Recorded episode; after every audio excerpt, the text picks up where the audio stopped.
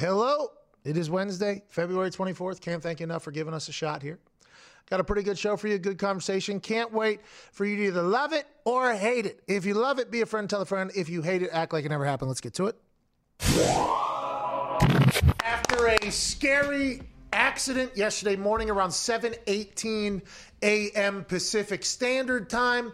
Uh, by the time of 7:28, the fire department was there with not the jaws of life as originally reported, actually a pry bar which is nicknamed Hell in a Tube or something like that. The uh, fire chief uh, Osby and the uh, sheriff gave a full press conference yesterday about the scene and what they did. They said they investigated. Uh, they didn't seem there was any intoxication, which was the media's first 10 questions, basically, because a lot of people's minds kind of went into a place yesterday when seeing this happen where there seemed to be no skid marks. The accident seemed to be rather wild. He had had a car incident in the past that we just watched a documentary on HBO about. So I think a lot of people may be feared for the absolute worst, not only personally, but physically for Tiger as they saw the accident and what happened. Yesterday during their press conference, some things got cleared up. Uh, I guess we learned more and more that he was in a rush.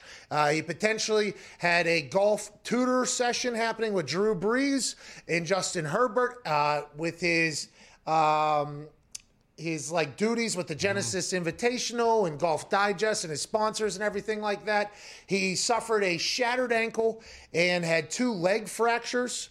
Uh, out of that press conference yesterday, we learned by the way the media was asking questions about it. Hey, Man, listen. jeez. Now, the sheriff, unbelievable. Spoke English and Spanish yesterday, was answering questions in both, had a very cool, calm uh, sense about him. The fire chief, Osby, I believe is his name, incredibly cool guy. Now, you got to remember, firefighters and police, two very different people, okay? Firefighters normally beloved by everybody because they're always there to save things, okay? Yeah, we're here to save building, people, cats, whatever. Cops not always on the positive side. Sometimes some bad shit happens with the cops and what they're being. on. So firefighters normally like. I have an uncle that's uh, just retired as a fire chief in Pittsburgh. Congrats on a hell of a run, Uncle Owen. My cousin Owen is a fire. So like I understand the way they handled that media yesterday was beautiful. Okay, but it's Tiger fucking Woods in a massive situation out of nowhere. So the questions that the media were asking the chief and the sheriff were, I mean, you were watching these media people and why they go to school, the way they frame their questions and set up their questions. And this sheriff, this fire chief, and they even had the deputy that was the first on the scene answer some questions, handled it beautifully, but they did give up information that they probably weren't supposed to because the way the media were kind of phrasing these questions. For instance, uh, I don't remember if it was the sheriff or the first deputy on the scene. I believe it was the first deputy on the scene who he said that he got there uh, because a neighbor called 911 because 50 feet or 20 feet away from where he crashed, there is actually houses about you know, up on an, uh, an awning that would have heard this entire thing. So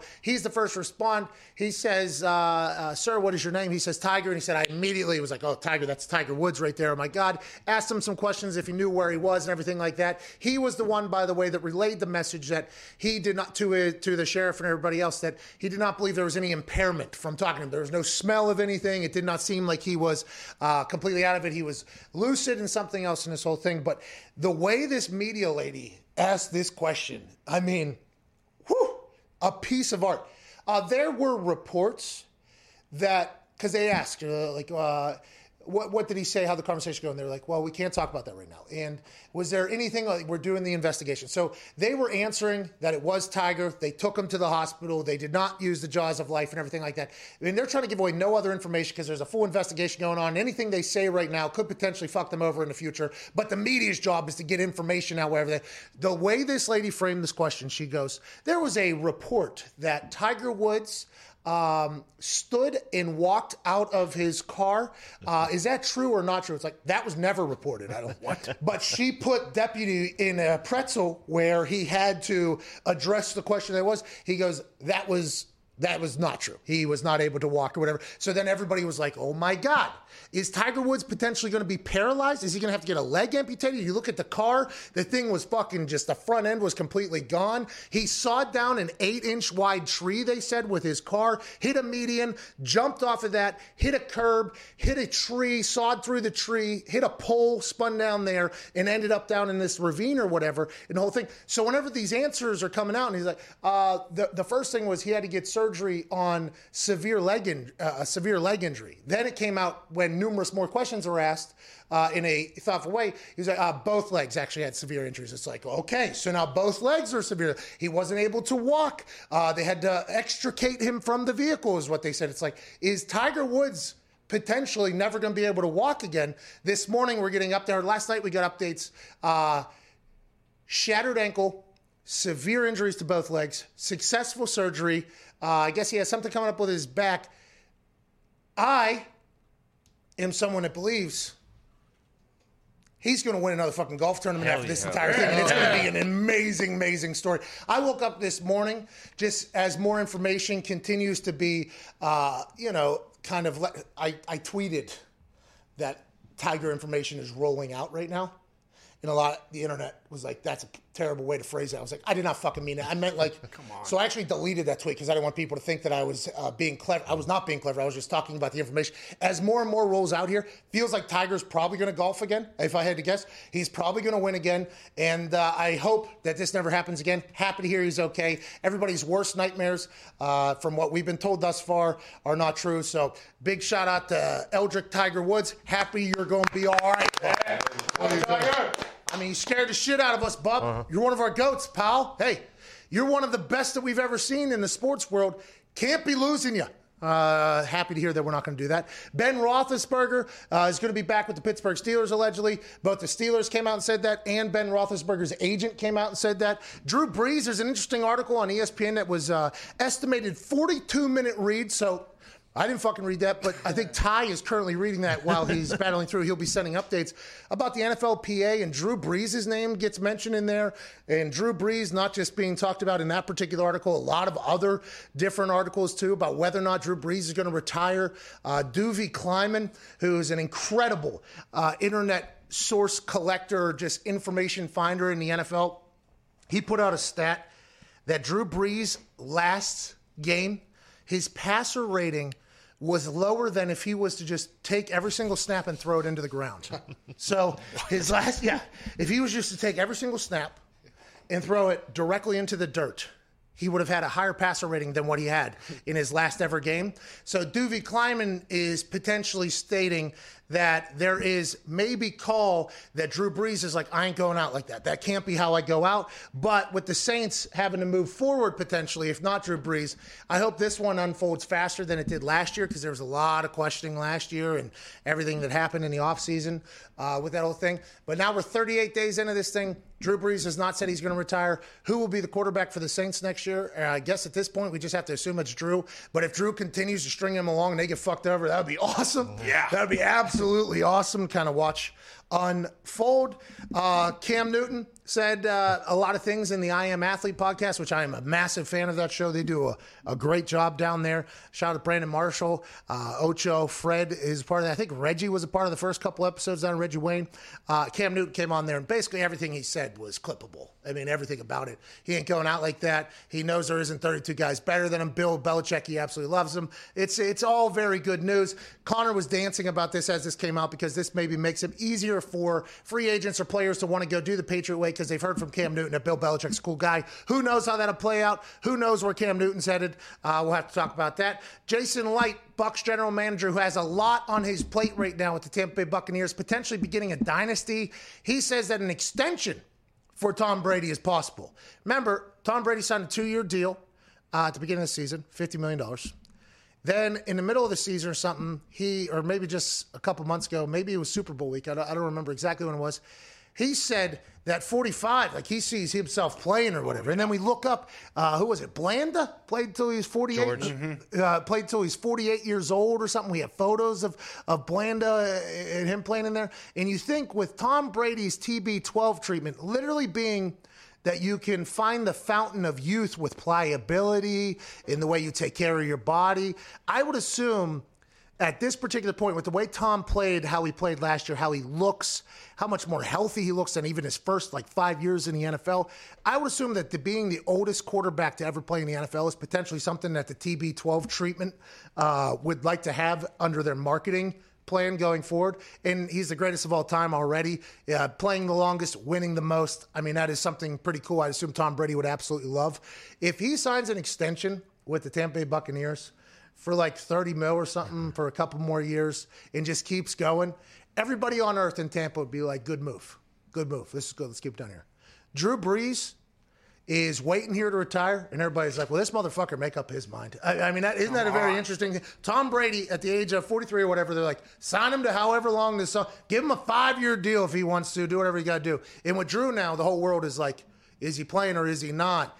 And the Drew Brees, Tom Brady thing, is something that records are kind of going back and forth. It feels like at this point, all signs are pointing uh, to Tom's going to play probably four more years than Drew Brees will, which is wild to think about. 1 Mad Dog 6. We want your phone calls. We can't wait to chat with you here on Sirius XM Channel 82, Mad Dog Sports Radio. We have Najee Harris joining us in about 11 minutes, uh, running back of Alabama, formerly Doak Walker Award winner, going to be a first round draft pick. Cannot wait to chat with him about his life right now. How's training going?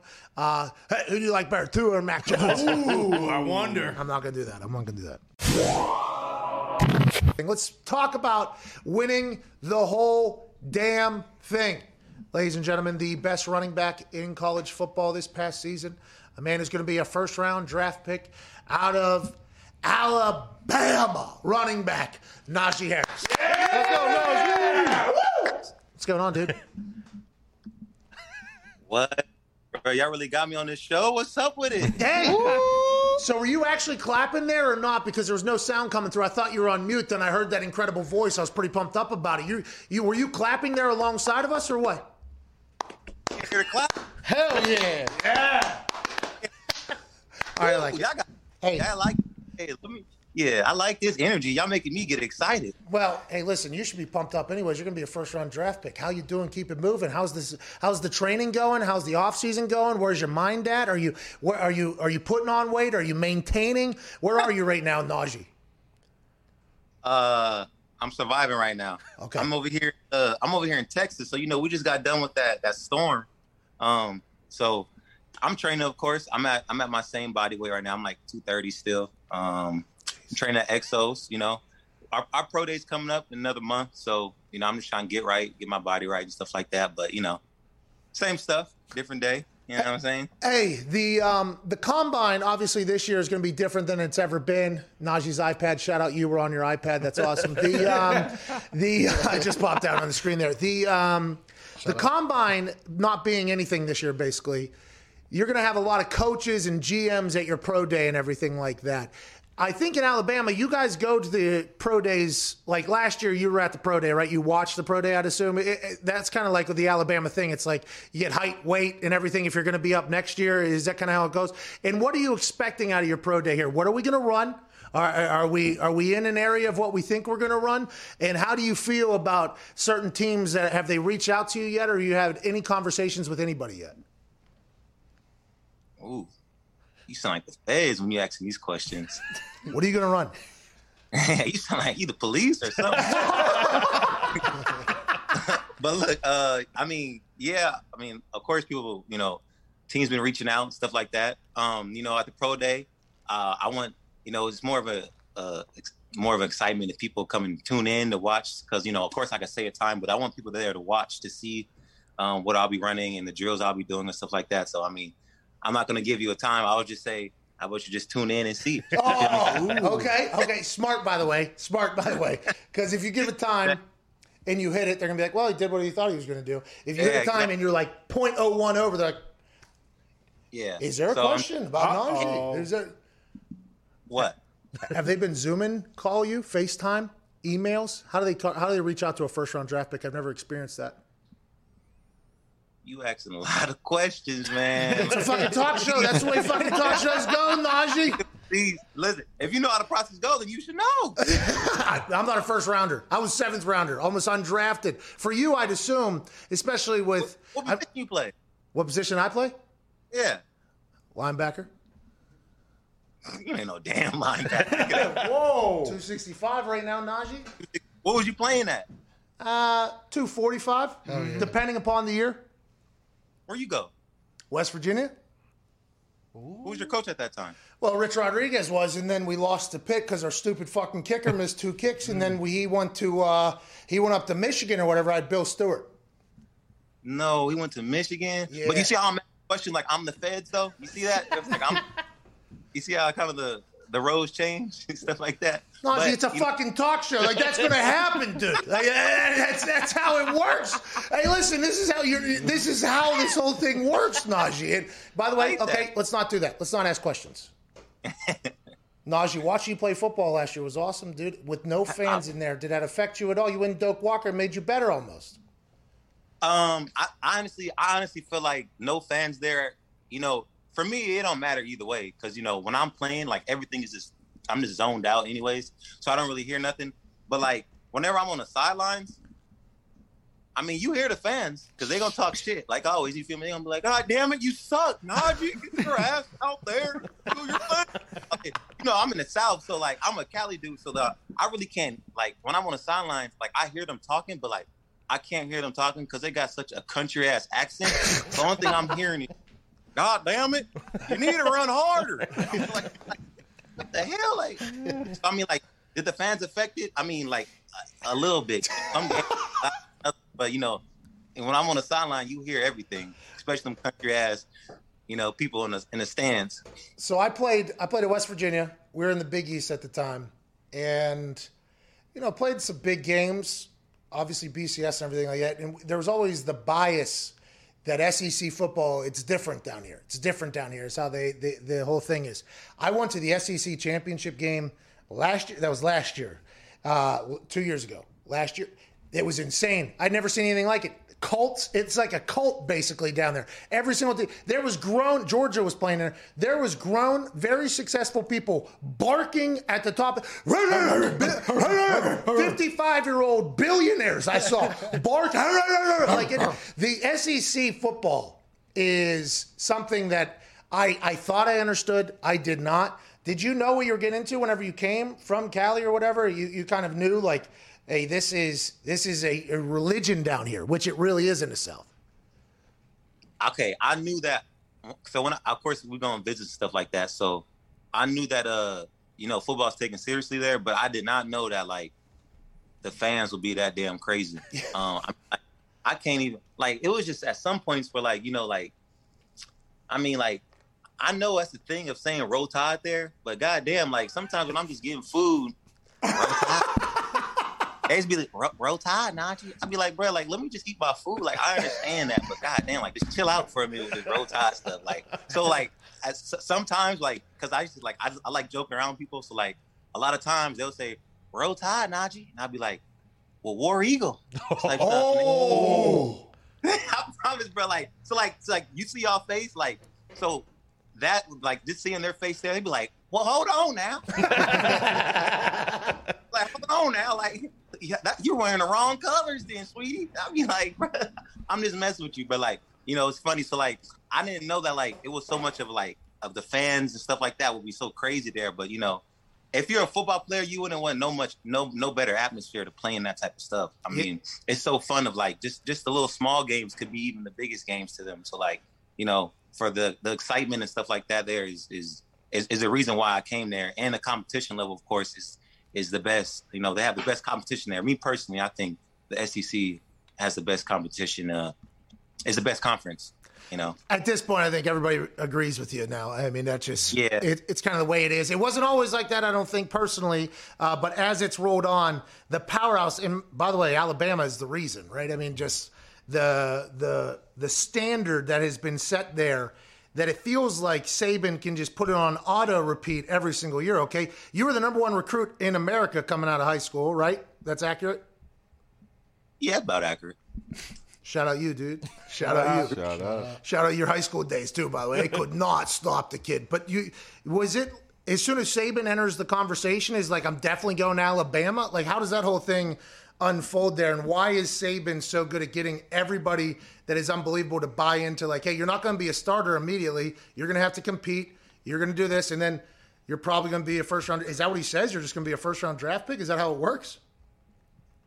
Oh man, that's that's not how it works.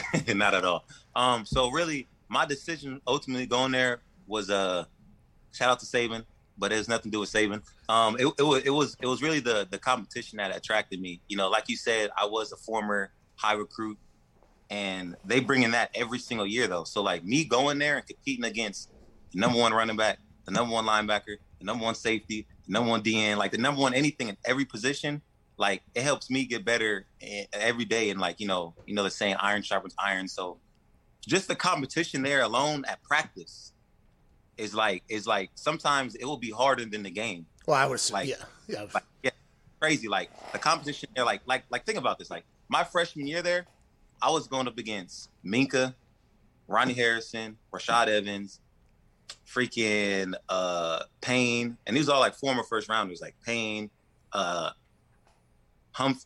Wait, I was Anthony Averett on the DN on the side. It was, it was uh, it was they're like starters too. It's um Levi Wallace on the other side.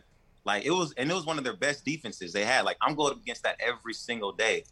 Like for me as a running back, I'm like, man, like what the hell? Like I want to serve all these people every day. So like I could show them like, you know, even though y'all got all these big name dudes, like like watch me come in and watch me like show out all of them. You know what I'm saying? Like that is a competitor to me. So like that's what really attracted me in going there.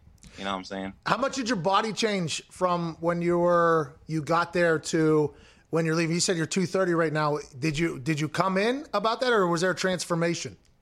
I mean, shit bro, I came in there like 225 to be honest with you. so you were just grown ass man as soon as you got on campus. Yeah, just because I did some college games last year. I got to call some college games. We traveled around or whatever, and we talked to the strength coach. The strength coach is with the players all the time. So like that's if you want to really learn about the per, the team, like strength coach person to talk to. And yeah. Exactly. It's real. They're the only ones that legally are allowed to be around you or whatever. A lot of exactly. these strength coaches will show pictures of all these guys. They're like, this when they were they got here, and then they'll put on like 35, 40 pounds. It's like, this is the grown ass man that's leaving now. It's nice to hear that you, uh, number one recruit in the country, was uh, 230 pound, 30 year old whenever you got to Alabama. That's great news. Yeah, uh, I was uh yeah, I came in there, man. I was already like I was already ready to go. You know what I'm saying? Like that. But you know, it didn't happen as like that. You know, obviously I, I sat behind like uh Josh Jacobs. I sat behind Damien Harris and Bo Scarborough. All good running backs, and all of them did is doing good in the league right now. Um, so but me sitting behind them, it was it was a good learning experience. Uh, I, I learned a lot from all of them. Um, so you know, for for for, for me to like to to be the number one recruit and sit behind these people and you know I want to compete every day and just to learn from them. You know, it was a it's like it's a good it was a good decision for me to I'd say to go to Alabama. I, I would say, hey, it worked out. I would say it, hey, worked out. it worked out. I appreciate that. Hey, it worked out. Um, I talked to Frank Gore. He was a teammate of mine. He's still playing. Obviously, going to play until he's fifty. He deserves his own just hallway in the Hall of Fame or whatever. I was talking to him about coming out of the U because the U's running back room was deep. Okay, the running backs that came out of, of the I already know that crazy. Yeah. And I was talking Dude. to him. I was like, "How did you? How do you manage that or whatever?" You know. And he was like, "Well, whenever it was my time, it was my time to go or whatever." And he, and then whenever he was like, whenever it was time to get to the league, I saw all them eating, and I was like, "I can't wait till I get my opportunity to." Like, are uh-huh. you are you excited to get and play the next level to see if you're able to dominate just like you were at college? Or what is the is it just business as usual going to the NFL what is the mindset going into like the men's league now? I'm telling you this is my mindset man. Like so like you said is it business as usual? For me like and you know I love Conor McGregor but like one of his quotes for Conor McGregor is like or one thing he always say is like I'm not here to to participate you know I'm here to take over. So like I'm not. I'm not. My mindset of going to NFL is not to participate. You know, to saying like, "Hey, look it, I made it to the NFL, all that stuff like that." Like, I really am trying to like dominate it. You know what I'm saying? Because like, I don't want to. Like I said, I don't. I, I, don't like just participating stuff. Like, you know, like I said, me coming to Alabama in my freshman year and to go up against Minkah and everybody like that. Like, I don't want to just say, "Oh, I played against them." Like, I want to show them, like, I want to dominate against them. You know what I'm saying? Like, yeah. so that's my mindset of like entering the league. You know what I'm saying? Like, so for me to train, like I, I train so much just for like put myself in position to do it because you know all I could do is just play my part, you know, handle what I can do, and what I can handle, what I can do is just training, you know, getting giving everything I need to work on, you know, fixing that, and you know, when I get my chance in the league, you know, I'm not planning to participate or just say like, you know, I'm playing. I really just want to like dominate in any way, form, or fashion. That's so, awesome you know, to hear. Yeah. Minkah almost got Defense Player of the Year in that trade whenever he went over to Pittsburgh, just absolutely the dominated. Pittsburgh. A lot of Pittsburgh Steelers fans, by the way, and I assume you're hearing this on Twitter or any other social media platform. There are a lot of people that are asking for your services in their city. That has to feel pretty good. Hey, I don't control that. Hey, listen, I, don't, I, don't, control that. I ain't the one making the decision at the end of the day. You know what I'm saying? Like I said, I can't control that. So the only thing I can control is me training. Um, whatever happens, happens. Who's called but, you, you know, the most? Who's called you the most? My agent. ah, that's hilarious, Connor. What do you have? Yeah, Najee, I feel like every other weekend we're watching you hurdle somebody. Do you watch that in film and like pick a guy out, or are you just right before you're running like, oh shit, I got to jump right now? Um, man, you know what it is? Truthfully, it's it's me getting. I'm tired of getting hit in my damn legs. So I'm like, God damn, this shit hurt. So I'm gonna just start jumping. I promise you. I'm like, all right, bro, I'm gonna start jumping. Some like, okay, one one play like it was just pure like instinct was like the Notre Dame one. Like I thought it was like I, I turned the corner, I didn't really see him. I thought like, you know, because I'm I'm a bigger back, so I thought like, all right, he about to come for my legs, but uh, it didn't work out like that, I guess. Steve Sarkisian came in there, and that offense became like a pro style offense. It felt like motions. Mac Jones was able to dissect the defense. God damn, the goddamn motions, bro. I'm telling you, I was tired. I used to tell Coach Sark every day in practice, like, like, come on, bro. Like, I'm tired of like running out and running back in just to run out. Like I used to, I used to tell him all the time, bro. All these damn motions. But, like, you can finish your question though. But I, I was a part. Like me and him, me and him got. A, I told him about that part. It was funny though. It was a practice thing. I, no, it's not like Sarkisian. It sounds like you had a great relationship with him. He, yeah. he that offense, what you guys were. I mean, I mean, obviously coming off of Joe Burrow's year at LSU, people are like, "There's no way anybody's going to be able to duplicate what LSU with Joe Brady and Joe Burrow did at LSU." And then, like the first six, seven weeks or whatever, you guys were a better than it was like holy Sarkisian came in there and it was just a complete transformation of everything or was it just the right pieces the right time? What do you think it was that made it just pop off so well? You know what? I think one of them was we had we, we had a, a lot a lot of returners right? So we had a lot of we had a, we had a lot of guys that know what they were doing. So when you know what you're doing you get to play faster. So you know we obviously had Schmitty and Waddle we had like a lot of returners on our, our frontal line you know, obviously I was there returning to, and then really the piece that that you know everybody was uh like going in the season was kind of like okay, like we got to get this right, and then what will be good is the quarterback position because obviously we left we lost Tua, and Max it was it was Max stepped in, and we was like, you know, was like, Najee, how you think he's gonna do? I'm like, I mean, shit, we'll see. I mean, like either way, one way or another, we got to like get his back the way he's our quarterback. And then, goddamn, you feel me? He did his thing. Yeah, he, he, he, he, did, better. Than, he, did better. I'm like, you know, sometimes I would just see this dude like, st- like just go and do an extra film, extra all that stuff, just for like, you know, just for him to get that edge, you know. And then Mac, Mac Jones playing at a high level made us all play like even better because you know, like I said, like that was a that was a certain position. Like we was kind of, I, I, personally was kind of like, I like I don't know really what to expect right now, but you know, you know, we had two dynamic. We had, we had a lot of dynamic playmakers uh, at, at the at the edge. Yeah, and you know, we had a good old line, obviously, and then you know you we had you got a two Heisman finalists, two Heisman. You got a Heisman winner, Heisman finalist, Doak Walker Award winner in the back. I mean, now I'm not saying Sarkisian could have been a fucking idiot and did that, but I mean that team, the way the, the way the offense was put together, though with the motions and Mac being able to read and like it was just it was really awesome to watch. And I think it's going to give you guys a massive advantage going into the NFL whenever it comes to like reading what defenses are in. Now college defenses are so yeah. basic, obviously, but I think what Sarkisian did not only made you guys dominate, but I think it helped all you guys as well with the transition. It helped us out a lot because now that I'm doing uh now I'm, I'm doing interviews obviously with the with NFL teams and you know they're saying uh I was at the Reese's Bowl and uh you know, I, I, was there for a minute, and I and you know, I was on the Dolphins side, Dolphins team, and then they was doing their playbook, and I was like, damn, like it's crazy. Like everything that's that's here, like that was our offense, literally, but just different names. So like our our offensive our offensive uh our offensive game plan was literally an NFL game plan, you know, because obviously you know Sark just came from the Atlanta Falcons, and you know he tried to put a lot of what he did for the Falcons into the uh and to the offense we had. So um, you know, just learning from him, and then just besides Sarkisian, though, I had I had Coach Locksley, who's at Maryland, head coach, and then I had um the Bills Coach Daboll, and he was offensive coordinator for the Bills, but at first he was offensive coordinator for the Patriots. So like my four years here, like I was always learning from an NFL offensive Jeez. coordinator or somebody in the NFL. You know what I'm saying? So like now that I'm in it, now that I'm entering the league, it's like all right, nothing is new here. I literally know what to do. It's just different names. What you was your, for it like? Do you guys have real majors down there in Alabama? You guys don't play? Do you guys play school or no? Uh, what was your major? play school. God damn it! I wish we could play school. I was over there working my ass off, but sometimes I would even sleep. I was stressing. School was way harder than football. Well, yeah, it seemed like for you. That is true. What What was your major? I was a consumer science and had a minor in social work. I'm big on social work. Let's go. Nice.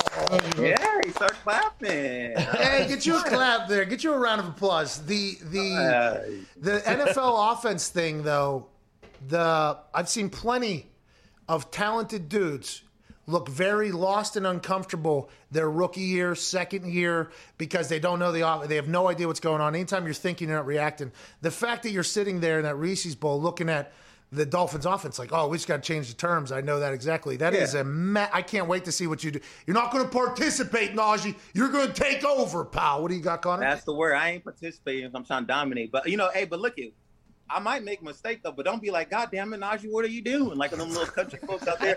be like, hey, listen, listen. It'd be like, hey, listen, listen. You know, he's a rookie, it, it, making rookie mistakes. But if I do it twice, then you'd be like, then you know, then say like, all right, you kind of fucking up, Najee. You know? hey, by the yeah. way, we won't. We'll say you're doing great no matter mm-hmm. what. I just want to. You know, we'll say you're doing great no matter what. Pittsburgh, though, you're going to learn their accent if you go up there and play up there. You're going to love that. I, I mean, the Yinzers have Pittsburgh people have their own accent, their own way of talking. They an accent in Pittsburgh. Oh yeah, yeah. Don. All right, very lazy way of speaking. All the words kind of stick together. I'm from Pittsburgh originally. A couple of us are. It's just like Najee Harris running them Don over over there. Fan. Yeah. For any Pittsburgh fan, listen, he said that. He said y'all got a got lazy accent. No, oh, they know. they know. Oh, they know. Hey, you're, you're talking about you, you go to Pittsburgh now. Yeah, you're talking. You go to Pittsburgh. I, I think. Could you imagine with the Watts there, and then you get this oh. 230 pound dude from Alabama in the back? If you gained two yards a run after what they did last year, you'd be maybe put a statue up of you in Pittsburgh. If that, uh, Connor, what do you? Yeah, Najee, whoa, a big whoa, whoa, statue. Listen any fan, that is him saying all I'm not saying none of this. Only thing I am, I'm on the show. I'm just looking. I'm just listening what he say. He is saying all this about y'all. You feel me? Now your hey, face was there while I said it. I'm a fan of everybody. No, whenever we clip it, you were sitting right there nodding your head mm-hmm. while I mm-hmm. said it. Oh, the whole yeah. world saw it, Connor. What? Yeah, you were. Yep, that's Connor. No, I was. I, I, was looking at these dogs jumping roping. I'm like, damn, I ain't. I'm looking at these dogs. Is it really dogs jumping rope outside? Yeah, yeah. yeah. Texas is wild. Texas. Texas is wild. Hey, you see some crazy stuff here. Najee, a big uh, conversation on the internet during that national championship was Jaylen Waddle uh, ha- wanting to play, and a lot of people thought he shouldn't. Did you or DeVonta or anybody go up to him and be like, "Hey, man, maybe not today," or was he going to play no matter what because he's a warrior? Listen, listen. Now, the whole week, I was telling him not to play. All right, but I mean, like you know, I, I keep telling him like, listen, J Dub, and you ain't gotta show nothing, all right? We all know what you can do. We all know it. Like, just take this game out, bro. Like, the worst thing that that we want to see as a teammate is to see like something happen again. He was just like, all right, now, like, I got you, I got you, dog. and, he, and he suited up. I'm like, I mean, at the end of the day, it's it's, it's his decision. J Dub, one thing is a warrior, you know what I'm saying? But like, if, if you think about it though, like, you got to feel the emotions where he's coming from. Like, we're looking at it as as as his teammate standpoint, as your health, and like you know, obviously, you know, you should look at that too. But like he's got hurt like maybe the fourth. I don't know. When we played Tennessee, maybe like the fourth game, fourth or fifth, and you know, he was rehabbing, rehabbing, rehabbing, and like, you know, him, him just seeing us us play, uh, his brothers out there playing.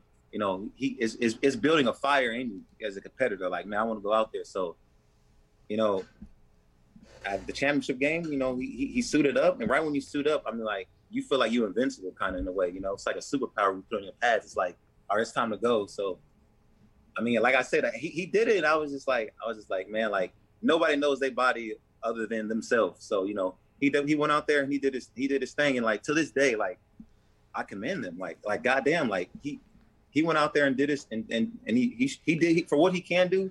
He did it. He did amazing. By the way, and like and then and then like you know he's he's he's healthy right now.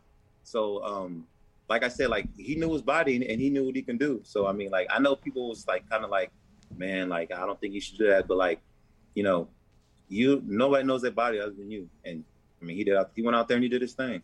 I don't know Helped my body well. I don't know my body well. It changes a lot. You know, I go, I go from uh, three No, you like a slob.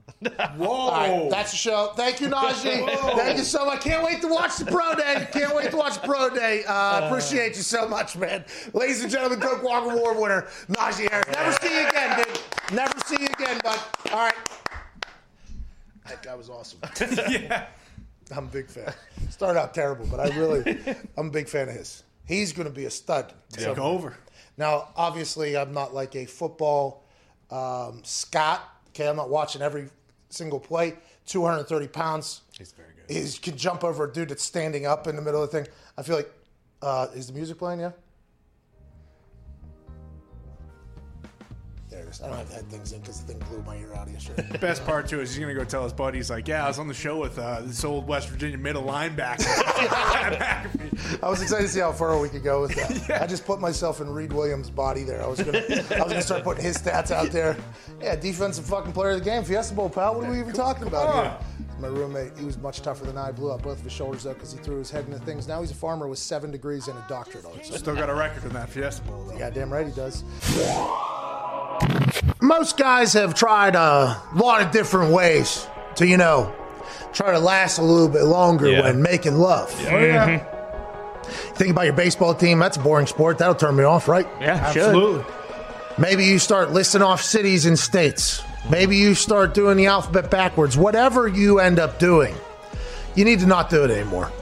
Knock it off. None of it's going to work. Uh-uh. Okay, you're before the time you get to the the shortstop, it's already happened.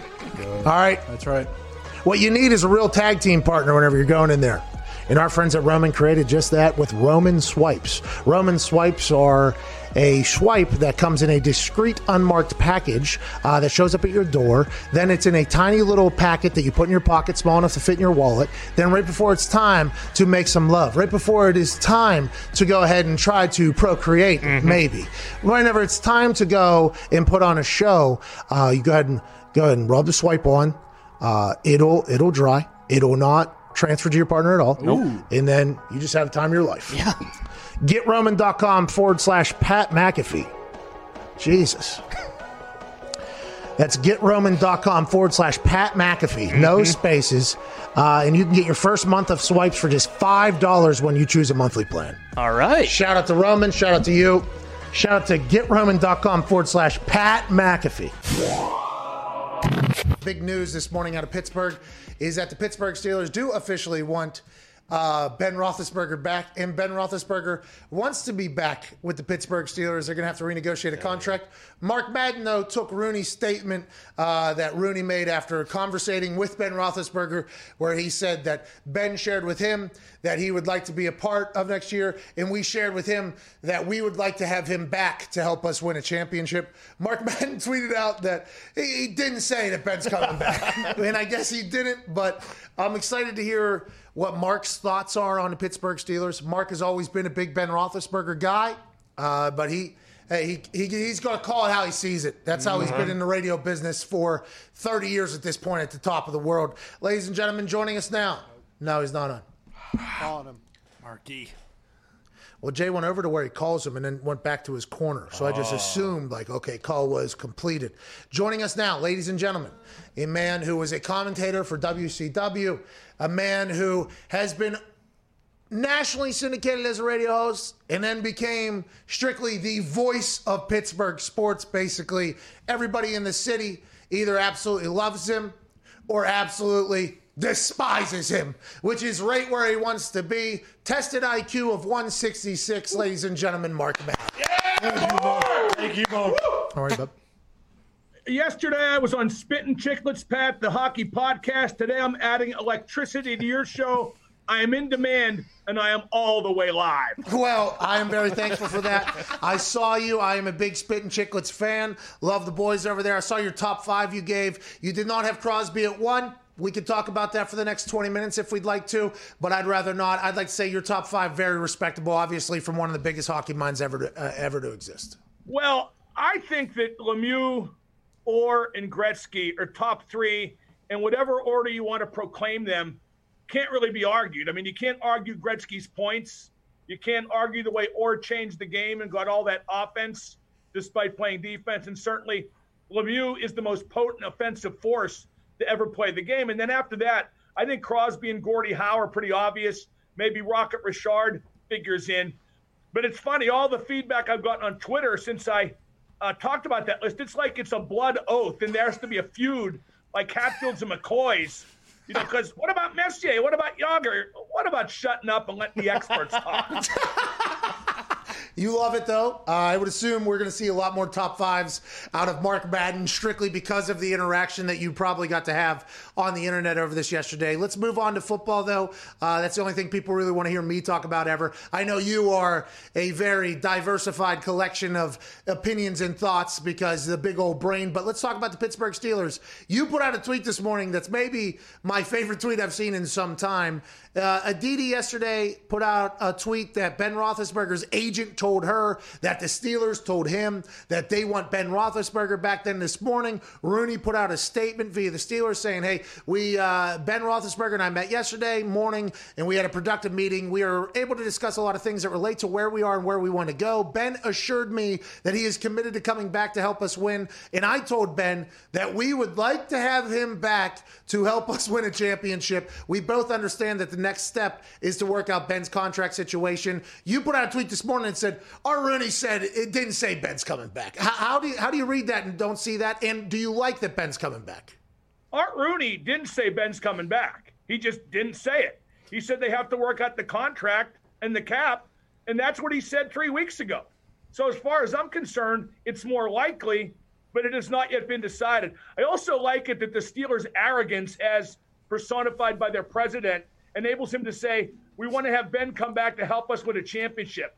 They ain't won a playoff game since 2016, and they've won three in the last 10 years. But yeah, let's win a championship out of the clear frigging blue sky when Baltimore and Cleveland are in our division, and they're both clearly better than us. And Cleveland kicked our ass in the postseason uh, just a month or so ago. So uh, I think Ben probably is coming back.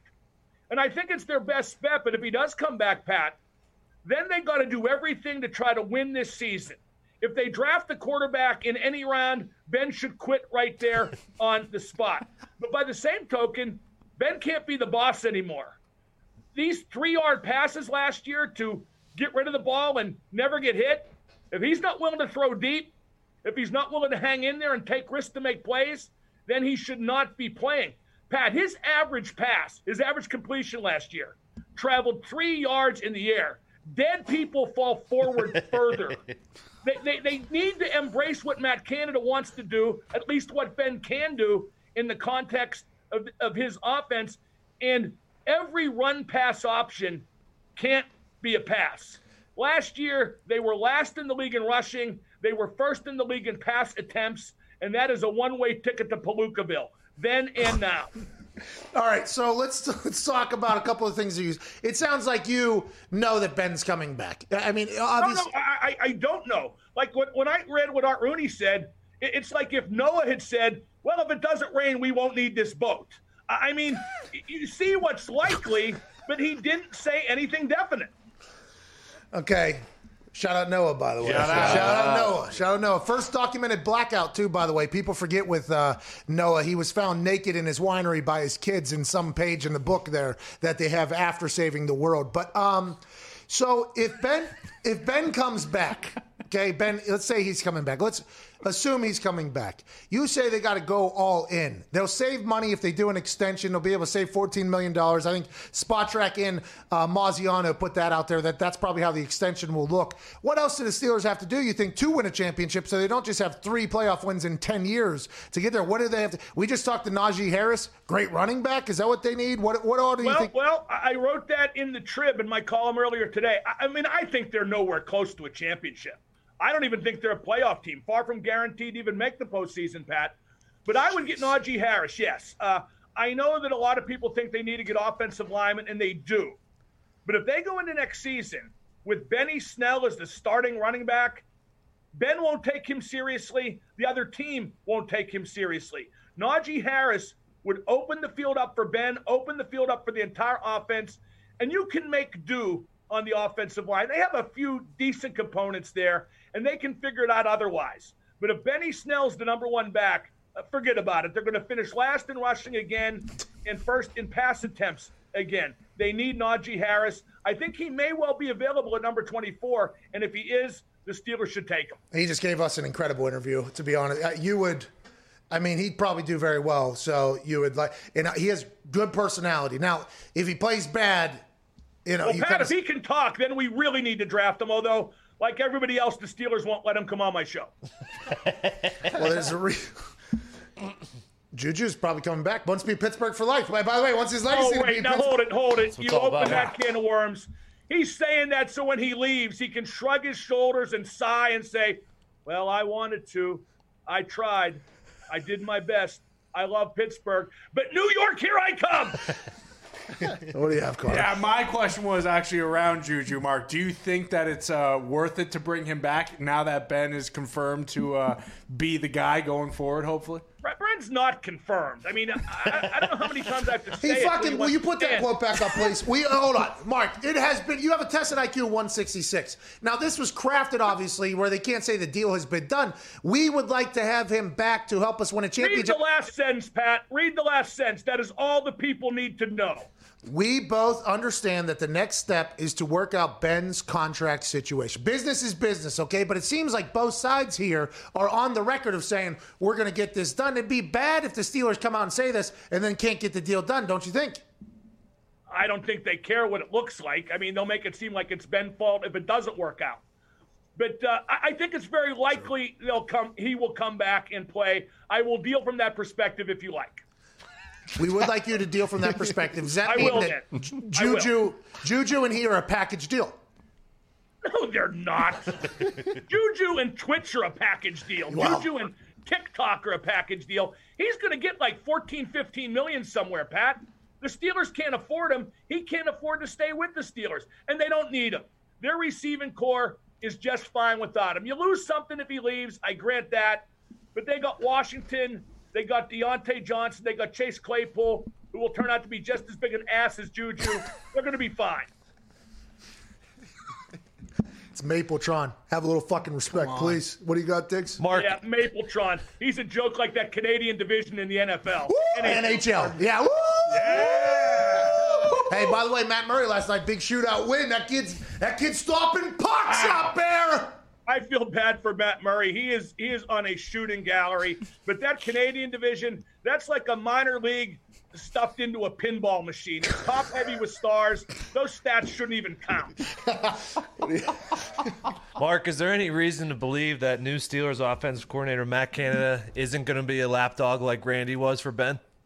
That's a good question, and he can't be. If if Ben's going to run the offense, if he's going to check into a pass every play, the team won't be any better. Uh, I, ben doesn't have the mobility to execute all the bells and whistles of a typical Matt Canada offense.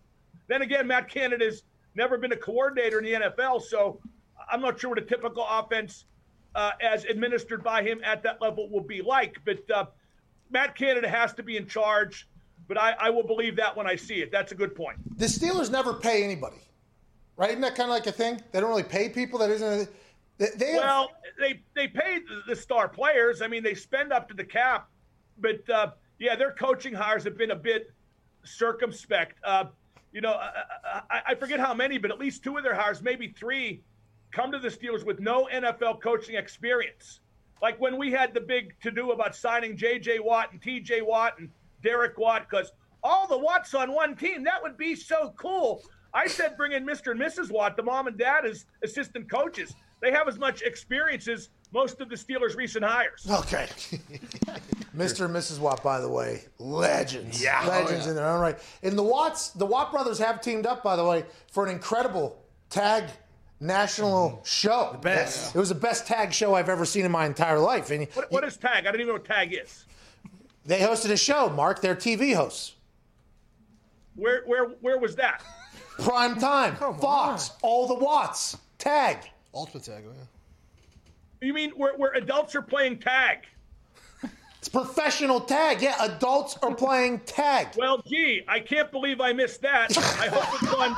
I hope I can see it on on demand. You'll get to see it every Sunday if JJ joins the team. You'll get to see it. All the Watts hosting a show out there. It, it'd be unbelievable. They can all miss the playoffs forever together. Whenever Now, when they see, do that tag show, Pat, are all three Watts hosting? yeah, Do they wear their rings? Oh wait, I'm sorry. Ooh. I don't have any either. I can't really. I mean, there's a lot of people that don't have rings. You have charisma, Pat, and that's what matters. All right, let's talk about the ring thing. Tampa Bay Buccaneers feels like they're gonna. You got people that are gonna be ring hunting down in Florida. I mean, people players love Bruce Arians. There's no tax. The team just won. They got Tom Brady. The general manager said there's a chance for an extension on Tom Brady at this point because he wants to play a little bit longer. Then he got the Los Angeles Rams giving up three first rounders for Matthew Stafford. Got people going in there. How do you feel about the teams? The NBA is kind of becoming. Now, I'm not saying the NBA and the NFL are ever going to be the exact same thing, but it feels like there's like super teams and there's teams that draft from within. How do you feel about that kind of trend in the NFL, Mark? I don't think that could quite trend, Pat, the way it did in the NBA because in the NBA, if you have two or three star players, you have a team.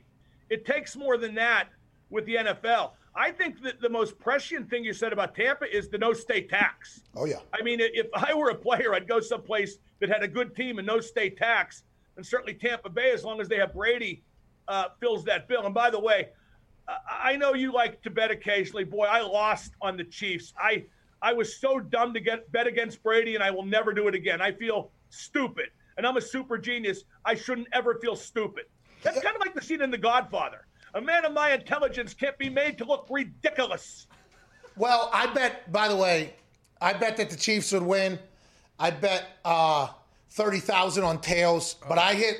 Oh, I, I bet on tails too, Pat. Thanks for the advice. Hey, I'm an influencer. I influenced you. yes. Okay. Yeah. I do not have a 166.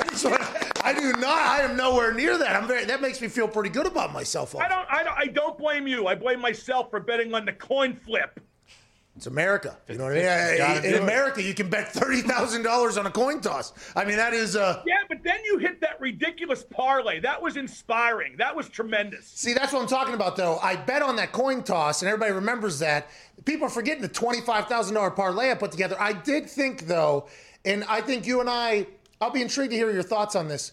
I think that marquee players, right? The reason why they're marquee players, big name players, is because uh, in big moments they make big plays. So. Yeah. I, I thought Gronkowski. I'm like, okay, this could. I think uh, Antonio Brown, by the way, big time, big name player. Uh, Leonard Fournette. Uh, I think this is going to happen, and that was my parlay. I believe in that, especially in the Super Bowl. Uh, do you kind of? It feels like you mostly hate big name players. Is is that a No, no, misjudgment? not, not at all. In fact, uh, in that Super Bowl, I bet on Gronk and AB to score touchdowns. I just didn't parlay it as wisely as you, or bet big enough to cover betting on Tyreek Hill to be MVP. Hey, Ant- Antonio Brown, touchdown in the would you say I Super Bowl. mostly hate big name players. I, I, I don't. I, I just believe you have to prove yourself more than more than social media. I mean, I'm a I'm a big Roethlisberger fan, big Crosby fan, big Lemieux fan, but uh, but you know, there's certain guys who like Juju's not a big name player. He's a big name celebrity. He's not a big name player. Who'd he ever beat? You know, it just it just some guys are overestimated by by the marks out there, and I just call them out on it. I don't think there's anything wrong with that. I don't think that makes me a hater in the least. Well, I mean, people would say you're a hater, and uh, by the way, I, I that's that's a whole nother conversation. I don't think so. I I'm think you're not a, true. hater at all. The people out there, they're too sensitive. They just want to throw rose petals at the feet of their heroes all the time, and I don't buy it. I am not a hater. I'm the voice of truth. On this show, on my show, I am like the Ariel Helwani of everything that Ariel Helwani doesn't talk about. You ever meet, meet Ariel Helwani? He's an incredible. Don't know that I want to. I think he, uh, he and I, in addition to you and your your great cast there, I think we are the lifeblood of this program. Ariel believes that too. I want to let you know. I'll get text messages from Ariel. He believes that as well, which I There's no appreciate. question. I oh. mean, we are both. What's the word you use? Electric. it- Electric. It's amazing. I can I, I- when Ariel is on your show, my, my fingertips sizzle. They sizzle, Pat. He does cut great promos. He had a luchador mask on at one point. I mean, he, he really And I, and I don't even like MMA. I just like Ariel. Well, okay. So, by the way, I see you've kind of tightened the hair up a little bit. You look good today. I just want to let you know. Oh, I look terrible. I look terrible. I didn't have time to trim my beard. You know what's weird when you get old, Pat? You're not you're not that far off. I'm 60 now. Your hair and your nails grow at an astounding rate. I used to need a haircut like every six weeks. Now I go in every three weeks, and it's it's just I'm keeping it the same length. It's just it grows so fast. You know, it grows when you're dead. month too. and a half you used to go in between haircuts. You used to go a month, six weeks in between haircuts, Mark. I used to, yeah. I didn't I didn't need to get a cut. It didn't grow nearly as fast. Congrats on the uh, being able to keep the hair and the nails. I want to talk about star power though. You talked about Crosby there. Thank you. No Go problem. ahead. Crosby, I was watching last night, right?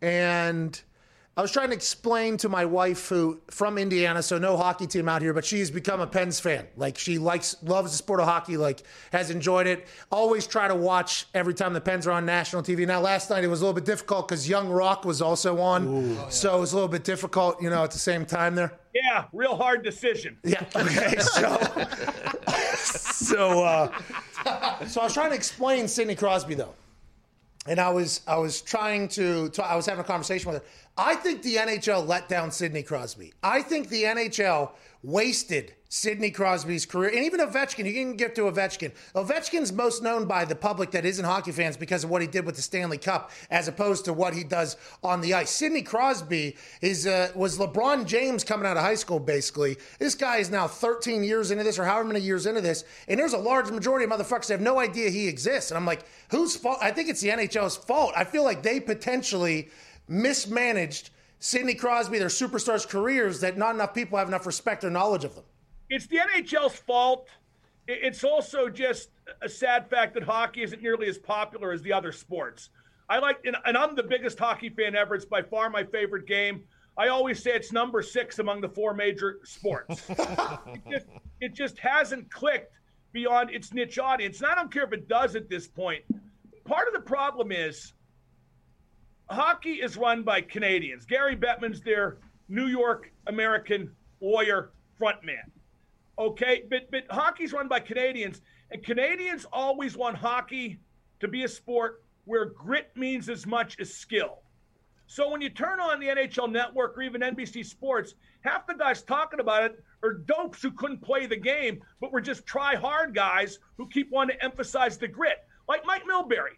Mike Milbury would pick on Crosby when he would get roughed up and- he would, you know, get get frustrated or the team didn't stick up for him. He'd talk about, oh, toughness matters. Crosby has to learn to deal better with that, as opposed to just saying flat out, this guy's the best player in the game and he should be protected. But again, and Milbury's American, ironically, with a Canadian mentality. But hockey just wants to be just as much about grit and skill. And as a result, the skilled guys have never quite gotten the proper credit, the exception being Gretzky, who they protected incredibly. If they protected Lemieux and Crosby and Ovechkin, well, they didn't need to protect Ovi because he's so big and tough. But you, you get the idea. They just didn't do enough for your, their stars. You are right on the money with that. Well, and what about? And I was thinking about this because there was a time where Sid floated by um, the camera, and it was like straight down the line there. He had no bend to his stick, right? Back in the day, when did they make the rule that you couldn't have the fucking hook blade on that thing? I used to be, I used to have a lacrosse stick down there. I used to be able to whip that thing, and it used to go there. When did they make that rule? Because Sid is basically just a flat stick. Has it always been like that in the NHL? Yeah, and that's uh, one of the things that makes him legendary. Nobody has ever played better on the backhand. Nobody's ever used the other side of the stick better than Sidney Crosby. Uh, they had the banana blade in the early 60s because Bobby Hull and Stan Mikita with the Blackhawks, Chicago, they kind of cracked their blade and it just kind of bent naturally. It didn't break, but it bent.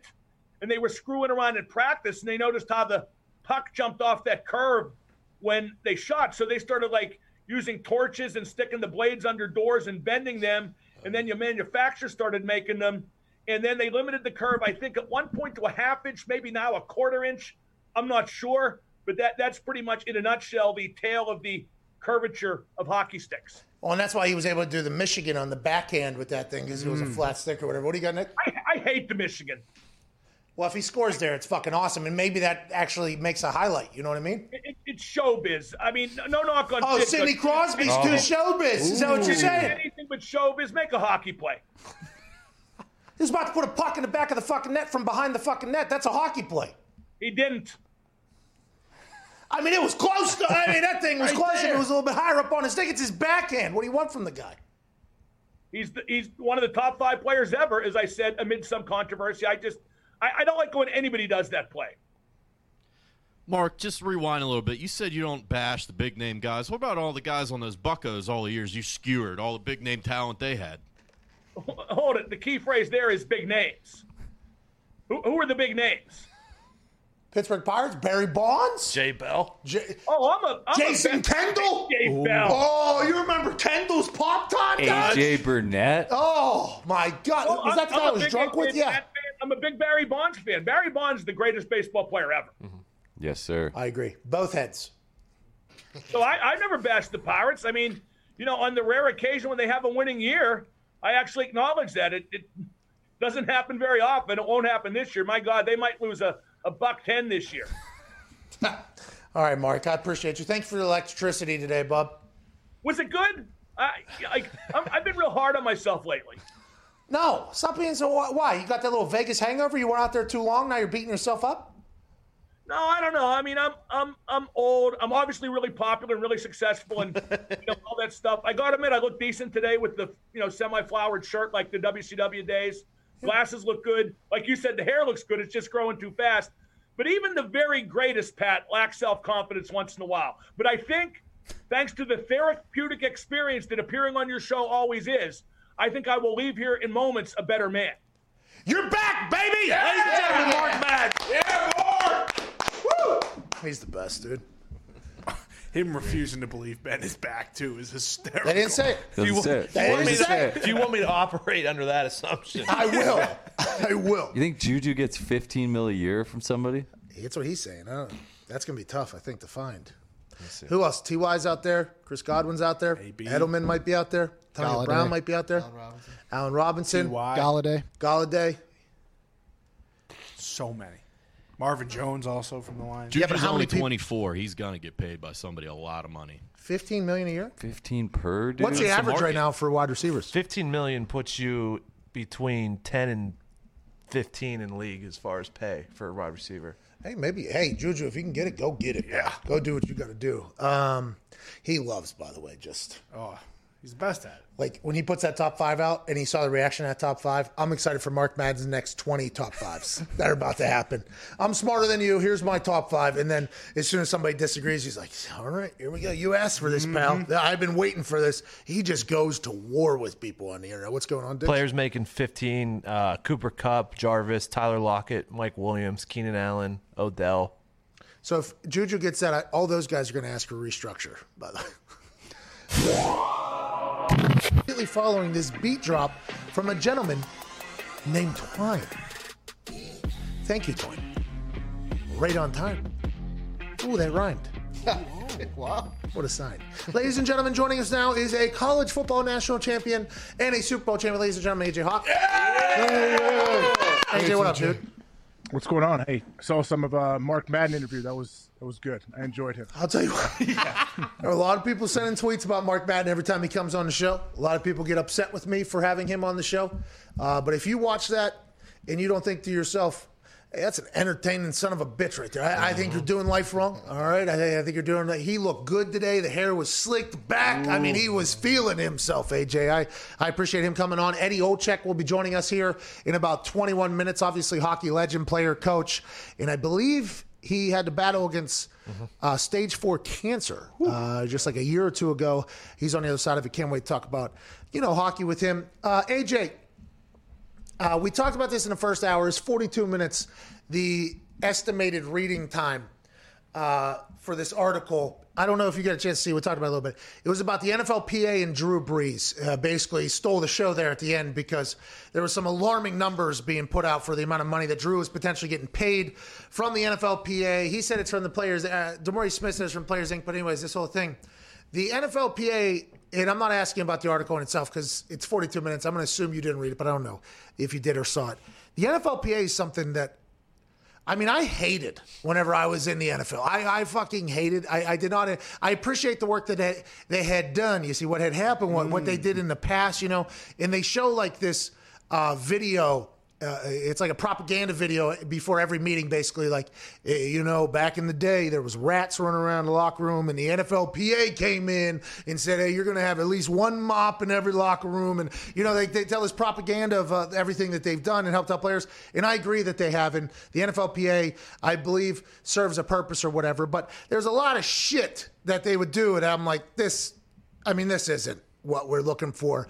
When you were playing, how was uh, your relationship with the NFLPA, the Green Bay Packers relationship? Because I feel like a lot of guys felt the way I felt, but everybody's like, ah, it's not worth the time to even fucking change it. And and we when we talked to Aaron last year, he was like, he was all he became an NFLPA rep. Which, by the way, my first time I was like, I did not expect you to be a rep or whatever. And he even said like, you know, I'm trying at this point. The NFLPA is such an interesting thing. It is a very very interesting thing. And this article, I do believe, I'm going to read it tonight. It's, they say estimated 42. I've never read a book in my life, so that's going to be what two three hours for me to get through that fucking thing. But I'm going to give it a go. The NFLPA. Anytime more information comes out about it, the more and more I'm like, yeah, I think I was right with the way I felt about that whole thing. I think how you feel is how a lot of guys in the NFL feel. I think most most part most players don't ever really think about the PA. They don't really think about what their role could be in the union. And I, that's exactly how I was, especially early in my career. I never thought of it. I'm like, okay, they're going to come in talk to us. We've seen what they have done. Yes, they did a lot of great things for players, and they continue to try to do that as well. But man, there's huge like communication issues. I think from the top down.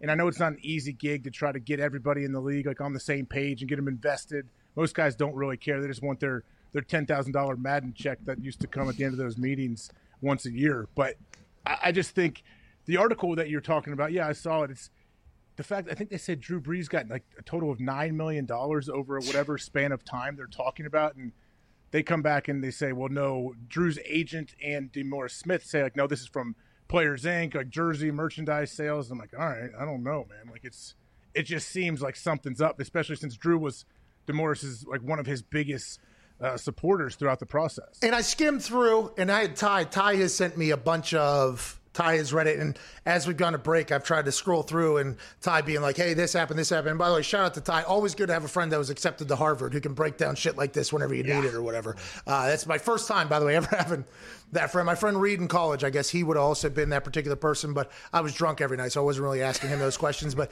Ty is that guy. It, it seems like now there has to be a reason this article was written right? Like, who's writing this? Why is this happening or whatever? But the NFLPA, and I think we paid more attention to it whenever the CBA negotiations, uh, negotiations were happening, before they happened and after they happened. And I think it's because nobody likes to talk about it because the information you're getting is from the NFL and you have to have a, a good relationship with the NFL. And the, the NFLPA is normally has scattered different things, so it's tough to cover. The NFLPA is very important to the well-being of future athlete or future players and everything like that. They've dropped the ball on that mightily. I think everybody has realized that. A lot of people blame the NFL, which, by the way, I think you could definitely point some fingers at the NFL for not taking care of retired players as much as they probably should, knowing for the fact with what the stats are both medically and financially for retired players, the NFL should have, you know, said like, "Hey, we'll step up and do this," but it's really the NFLPA's job.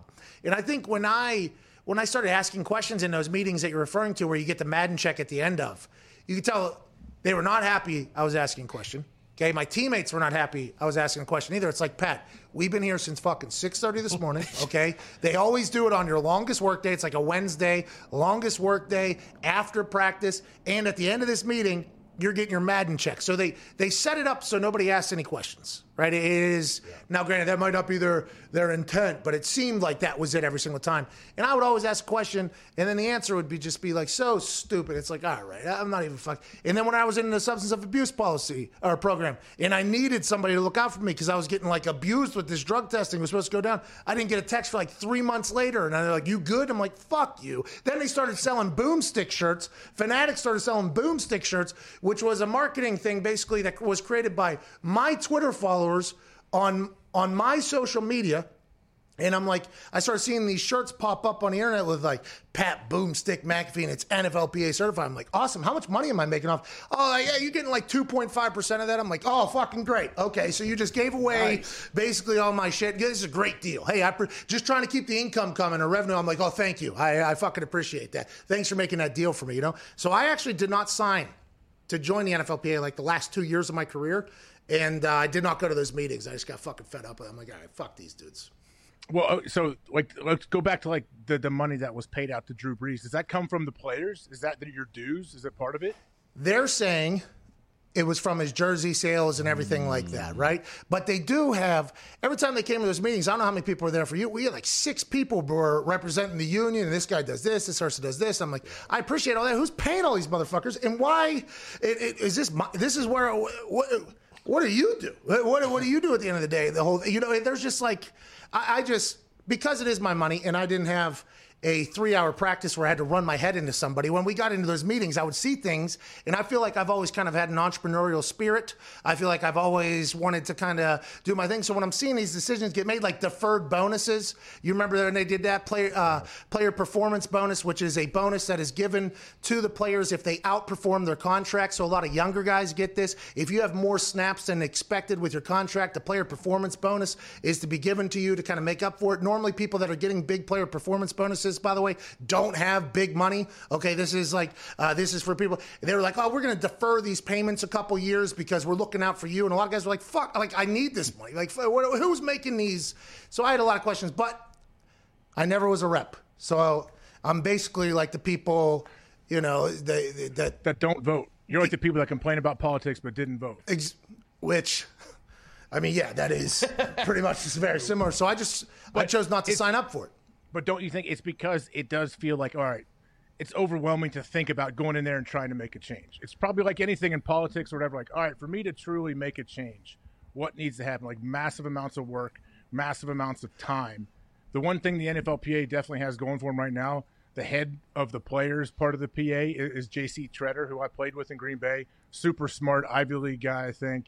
And he's actually, I, I, he is not in bed with the owners or anybody. He feels like he absolutely is looking out for the players. That's see, we need more of that. So like the NBA, the NBPA, um, completely changed when Chris Paul got in there, and then all the big name players started doing it. Right, like all the big name players. In the NFL, it's not like that. Like there are some big name guys, and I like that.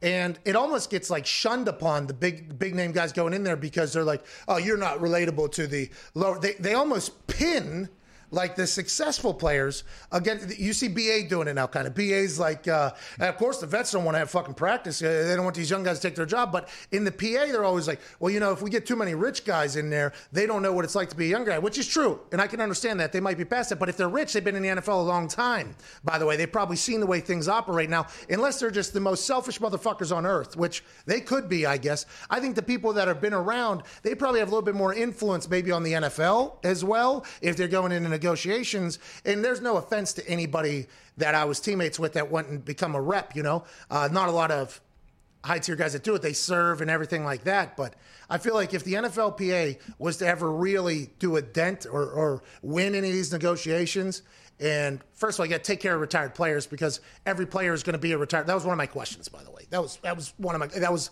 that was maybe the first moment when I was like, oh, I fucking hate these people. I, go, uh, should we not maybe think about taking care of retired players? You know, and this is Vinatieri's big thing. Vinatieri is an executive member, right? And Vinatieri's like, hey, ask about retired players. Like, this is a big deal. And Vinny was the first one to really tell me because you don't. It makes sense after you're told it. But Vinny's like, we're all going to be retired players at some point. So it's like this is something we should care about or whatever. So I ask about it, and the one guy who wasn't DeMaurice Smith gives an answer like, hey, we got to get ours. Okay, they can take care of theirs. We got to get ours. And I was immediately like, well, it is ours because we are going to be retired players or whatever. And they're like, we got to take care of ours. They got to take care of theirs. And it was like, next question. I'm like, okay. So we got 80% of guys going broke. All right, we got we got terrible um, uh, medical shit popping off. We got all this stuff. Eh, should we not focus about that? And it's like we got to get ours. It's like, oh, so you aren't looking out for who you're supposed to be looking out for. And I've just always now, granted, I'm a pretty anti-authority human, always have been. I don't like a lot of people speaking for me, you know, and making moves. Like that is something I've always been, so that might add into it. But man, it felt like for a long time it was just a bunch of bullshit. That's why I'm legitimately excited to read a 42 minute fucking article. And I want to know who wrote it, how they wrote it, why'd they write it, who's getting buried, who's trying to get promoted, that whole thing and this whole thing. there's a there's a great back and forth in the article between uh, Dominic Foxworth, I believe, and a couple owners uh, when they were negotiating. I don't know who. It sounds like it's first person accounts of what happened in there. It's great watching them go back and forth, and Jerry Jones comes in and kind of cools thing off, th- everything off. But the only power I feel like the players truly have is if they sit out games. And, and I know when I was there, I didn't want to sit out games. I didn't want to strike. We got locked out when I was playing. It's very different, but everything got figured out right as training camp was about to open because guys didn't want to miss games. But don't you feel like that's the only power the players have if they truly threaten to not play? I guess. I mean, I just, for me, with the players and the owners, and now that I've been a part of a lot of business conversations at this point. By the way, pretty fucking high end ones too. It- It's been Hey, hey, my bad, but it doesn't. Didn't they just sign a ten year extension on the CBA? Yeah, so it gonna- none of this matters. Then nothing's going to happen. Yeah, it? nothing could happen for another 10 years, but then they had to renegotiate for the salary cap because of potential whatever's going to happen with the salary cap and revenue splits and everything like that. Um, lockout, by the way, I wish that happened every single year. And I know this is pretty, it was awesome. It was fucking awesome. It was the greatest thing of all time. The, but once again, that's something the NFL players should have got out in front of PR wise and said, this is not a strike. Because a lot of people were like, oh, the spoiled players are doing a thing. It's like, no, we're not even allowed to fucking go to work right now. Like, I don't even know. But that was one thing I thought, you know, this is a poor PR decision. We should probably get out in front of this a little bit to explain our side of the thing because we are getting buried. And if you win the mob, you win Rome. That is kind of how the old saying goes. And every single time it feels like there's a dispute between the NFL players who fans should relate much more to than the billionaires. The fans will always side with the billionaires because they're the ones that leak information or have people on their side. And also, inevitably, they're going to be around a lot longer than each individual player is. But I feel like mismanaging the communication is one big aspect, but also I think I heard DeMaurice Smith's first speech as NFLPA president at the rookie symposium, and I might be wrong, but he was just introduced as the uh, president, the new president, uh, and he came from DC. He was a lawyer, and he gave a speech basically about the inevitability of a potential lockout coming and the war chest we're going to create and everything. The way he described what he was going to go do to Roger Goodell, I was like, this is not how you negotiate business. At, th- at that point, I was only like 21 years old, I think, or 22 years old, so I hadn't known. But the way he was like, hey, we're going to get every dollar from it. And that's like cool to hear. Like I, I, I like hearing that. Like I understand that's your mission and it was a, his first speech and everything like that. But when you go and do business with people, now the NFL is 30 billionaires because they are probably pretty stringent with their lawyers and they get everything out of there. But it felt like he was. It's going to be tough to negotiate if you're telling the person on the other side to go fuck themselves right before you're going into the room, and that's inevitably what happened with the the lockout that happened. It was like no deal was ever imminent because each side, as soon as you tell the NFL like, "Hey, fuck you, we're going to go get," and this might be naive. I assume there'll be people that watch this that are reps that are like, "That's not how it works when you're negotiating with business uh, billionaires, and everything like that." It's like, okay, but there has to be a happy medium there where you're not just like, "We're going to go to war with these people." It's like, yo, we need each other here. Let's figure this out. Let's get this deal done. I guess there's two different ways of doing things. It just from day one though, where I was like, this guy's going to go negotiate with Roger Goodell, and this guy's representing me. Okay, here we go. Let's do this thing. And I assume he's done some good things. Okay, I assume there's a litany of good things that DeMaurice Smith has done. But every time I ask a question, I got one of the dumbest fucking answers I've ever heard. I'm like, I can't take this. I'm out of here. I didn't. I, I did not sign to be a member of the. I might have been the only player. I think I was the only player on the Colts that didn't. I'm like, I'm not fucking doing it. Keep the Madden check. I don't fucking need it. But stop selling the fucking shirts though. I'll sell them myself. What do The you? NFLPA too, going to see you on your busiest day. It's like, hey, don't worry, we're, these guys are going to be tired. They're not going to ask any questions that mean a It's thing. set up exactly We'll like just that. roll right through this. They won't know what hit them. There's a lot of good guys, by the way, who have been reps and have tried their best. Like I, I don't, I'm not saying that, but it just feels like at this point, a lot of it's bullshit. And I'm like, Yes. Can we Well, maybe stop? Also, we you know too, and I, I know I've said this on the show. The owners and the league are always going to have the leverage because players are, are players. And when we knew, like I knew going into the lockout happened after my fifth season. The P, the PA had been coming in for two years probably before that, saying, "Hey, there a lockout might happen. It could happen. Make sure you save, do this, do all this." They gave you different ways that you could save parts of your check and, and, and whatever. We got locked out after the Super Bowl or whenever it was March. It started and I've said this before. We you don't get paid during that time. Everybody gets some kind of stipend. Yes, you, the, each week you're there for the off season program, but it's a time you don't get paid. So you normally are not getting paid that that your salary anyway until the next season starts. We had dudes taking out loans at forty percent interest rates. We had guys struggling saying we got to get back to work. I'm like, well, you weren't. You knew this was coming, and it's a time when you're not going to. You're not getting paid anyway. You're not missing game checks, but players still struggled with it. So the owner's like, yeah, we're good. Like we don't. We're fine. Like it, we're always going to win this. And by the way, those reports started creeping out about players struggling and everything like that. Yeah. And that was probably, now that I know a little bit more about the information that gets leaked from people, that was just billboards on a worldwide leader from the NFL to make it look like, you know what I mean? That's probably bullshit, by the way. I mean, unless you know guys that did it. I assume, now, I will say, you know, that off season where you don't get paid, it does seem short when you just look at that clock. But I would have been one of the statistics if I did not make that team the second year coming back after the offseason I had. And that's why in the lead into this show, in the intro, it says, What am I supposed to do? Look at something that I can definitely afford and I've always wanted and say, Nah. That's what I learned after my rookie year, by the way. I was I visited damn near every continent on planet Earth. I was at every single gathering I could potentially be at. And by the time I got back to training camp, that thirteen hundred bucks or eight hundred bucks, whatever it was at the time, I was like, all right, let's go ahead and collect that. All right, boys, get some ramen in here. All right, let's go ahead and try to let's fucking make this team. All right, let's try to make this team. But you're 100 percent right because the thought was they're like, we got to build up this war chest. Make sure you get the Cobra insurance. Hey, you need Cobra insurance. That whole thing that was a big deal. And my thought was, so we're going to miss games? Is it because it was my going into my third year? I was like, we're going to miss games. Is that what the plan? We will if we have to. It's like, I don't think we're saying that. They're not even letting us go to fucking work. So I, I don't know if we're in control of that, pal. I don't know if that's us. Just interesting, man. The NFL, the NFL, NFLPA thing is always so interesting. They're- yeah, they're both. they there needs to be a PA, obviously, to represent the players, and they have done a bunch of great things over the years.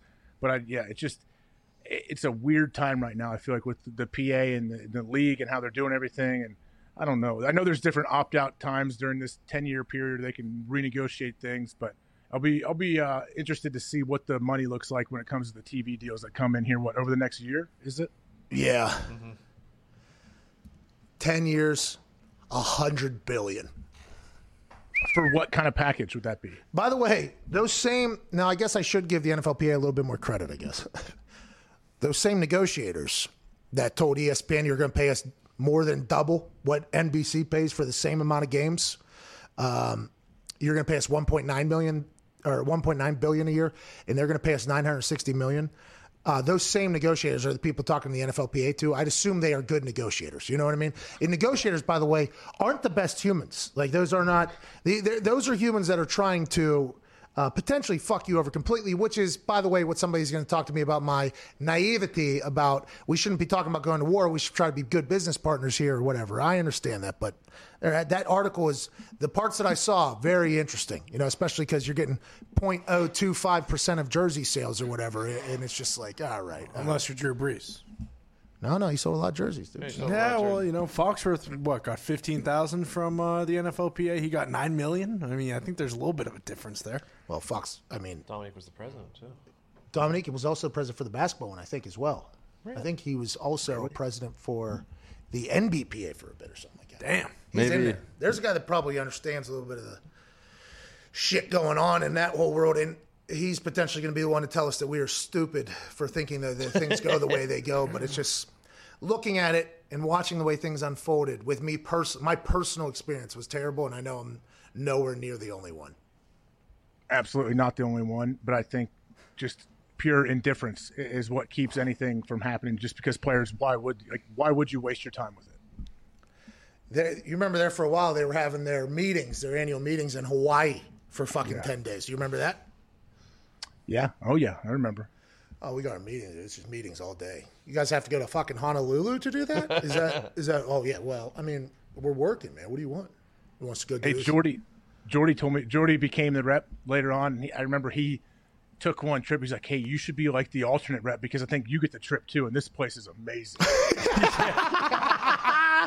Uh, before Eddie Olczyk joins us here in about a minute and a half, let's get the Chance down there in Texas. What's going on, Chance? Yeah, Pat. What's up, AJ? What's up, boys? How y'all doing? Hey, life is good, Chance. How are you, bub? I'm good. I'm good. Living life, you know. I was gonna. I was gonna ask though. What do y'all? Ladies and gentlemen, joining us now, not out of prison. Okay, which is good news. Playing the NHL for 16 season, Stanley Cup champion, head coach of the Pittsburgh Penguins, the greatest hockey team to ever play hockey in the history of hockey, in the history of ice and sticks and pucks. Ladies and gentlemen, the incredible Edzo Eddie Olczyk. How you doing, bub? Hey, what's up, Pat? How you doing, pal? Hey, uh, I'm sorry you had to catch the tail end of our conversation about prisons. We learned today we're a big prison show. People watch us in prison, so big day for us, Ed. Yeah. Shout out prison. Congra- Congrats! The ratings have gone through the roof here. That's that is good. I do wonder if they're counting the illegal views that are coming from the prison into our stream. I'd like to think that this is a fair society and they do count that. Let's talk uh, about the NHL. Last night, Pittsburgh Penguins show again that they're the greatest team on ice. Uh, beat the Capitals in overtime. Nasty flip of the hips and go. How how has the NHL season started? For those of us that might not have seen everything, how do we feel? Who's the favorites aside from the Penguins? Edzo, what do we got going on? Yeah, well, I mean, it's only a 56 game schedule this year, uh, Pat, because of uh, obviously the the world that we're all living in, and it's going to be interesting if the National Hockey League does get to the 56 games. I mean, Dallas had a COVID outbreak early in the season, and and then we all know what happened as far as the you know the weather down uh, down south and. And the Dallas Stars had to miss, I think, four or five games, so they've fallen really behind. So you know, we don't know if we're going to get a full complement of of games, but that certainly is the the plan to get a 56 game schedule. So you know, you got teams that have played 20 games already, so we're approaching the halfway point, and you know, it's it. It's going to be really interesting because the way the divisional play, you have the Canadian division, you know, all the divisions in the states are a little bit different. But if I look at it right now, I think the three, the three best teams for me are the Colorado Avalanche, the Vegas Golden Knights, who happen to be in the same who happen to be in the same uh, division, uh, and then you have also uh, the Boston Bruins. So I would look at those. I would look at those three teams. Sorry, Patty, I'm sorry. So I look at those three teams as being the teams that uh, have a chance to get in the Stanley Cup final. But I go to the Vegas Colorado division. You have St. Louis in there too, and we know what St. Louis did a couple of years ago. So I mean, look at there's going to be a really good team because you get four teams from each division that'll play. You know, one will play four, two will play three, and then you're going to have the best. You know, the final series in that division. You're going to have a pissed off fan base. You're going to have a team that's really darn good that isn't going to get to the conference finals, uh, the final four in the National Hockey League. Eddie, hey, AJ Hawk here coming in. Hey, I, AJ, I joined, how are you? I joined Pat uh, the the last hour of his show every day, but so I, I was thinking about you when I, I, I watched the NHL, and I'm thinking, all right, I don't know enough to to know like differences and things. So I just wondered from when you retired till now, like how different is the game? Are you a fan of how it is now? Would you rather go back to what it was? Like, what's it like? Uh, you know, AJ, that's a great question. Um, I, I mean, I do like the openness of the game where I think it caters, and you guys know this better than anybody. I think, especially in football, right? The rules cater to offense, right? It's really tough to be on the defensive side of the ball and uh, and, get and have an edge. Where 15 years ago in the National Hockey League, 20 plus years ago when I played, you could hook, you could hold. If you got a 2 1 lead going to the third period, there was a pretty damn good chance you were going to win the game. But now it's much more free flowing. It's catering to offense. There's, you know, there's more penalties being called more consistently. Uh, I do like the game. I, I do miss the the dislike. I do miss the uh, you know the dropping of the gloves. Um, not that I was a guy that uh, dropped the gloves a lot, but I, I, do miss that part of it. I mean, intimidation is always going to be a part of sports. I don't care what anybody says, what era it is. But for me, Uh, I think the, I think the National Hockey League is an. Uh oh, what are you doing there, Patty? Are you what, what do you want? What do you? I thought you were a goalie. My son told me you're a goalie. Hey, this is is your son's stick. This is actually your son's stick. I learned that I was a lefty from using your son's stick. Actually, I thought I thought I was a righty my entire life. Turns out, sticky mitts on the left side. Hey, hey, when you're stick handling, you got to keep your head up. All right, you got to keep your head up when you're stick handling. No, So don't with this modern at the puck. hockey. Ain't nobody coming after me, Edzo. I got my head down. Hey, you just said it. You just said it's a lot more open, pal. Hey, hey, hey! If you guys don't mind, if you don't, if you don't mind me uh, saying this, um, uh, you know, being a uh, colon cancer survivor, uh, proud to say I'm clean and clear of colon cancer. For hard to believe, I'm going on my three-year anniversary. But March is March is uh, colon cancer awareness month, and uh, I would encourage everybody out there that uh, is getting to that age, and, and now it is recommended at age 50.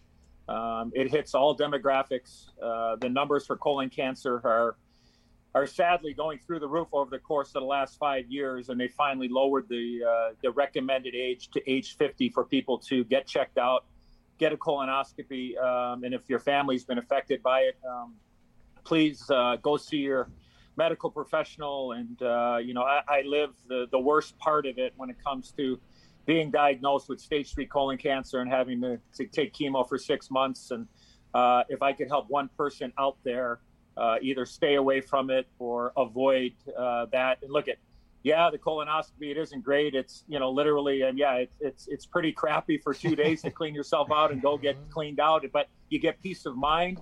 And I would rather have somebody give up two days than uh, try to fight the battle of, of colon cancer. So I encourage everybody out there to uh, to make sure they're looking after themselves, your friends, your family. Don't put it off. Um, not that I put it off, but I happen to just turn 51 years of age, and next thing you know, they're telling me I had a, a tumor the size of my fist growing inside my colon, and uh, lucky enough to uh, had beaten it. And uh, if I can help one person out there, because I know you guys have a great following. Uh, please, please uh, make sure you look after yourself and uh, take care of your family members. Edzo, that's good stuff. Thank you. That's good stuff, Edzo. Uh, we actually have a guy in our show that just got a colonoscopy the other day. He's going through it right now, and uh, uh, that that is why do you, is it is it natural? Is it genetic? Is it food that we eat? What is it potentially you think that's making the number? Have you learned anything about why? Yeah, yeah, I, think it, it's it's it's a, it's a lot. It, it is uh, it is food intake. Some some of it is uh, it can be genetic.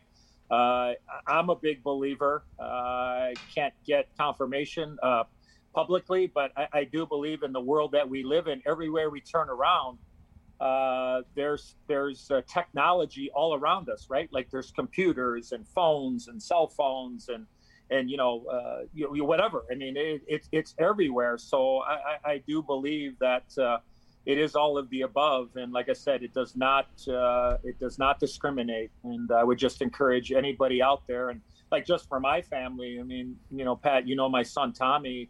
You mentioned him. You got his stick there. I mean, I have four children. I just became a grandfather for the first time. Hey, congratulations.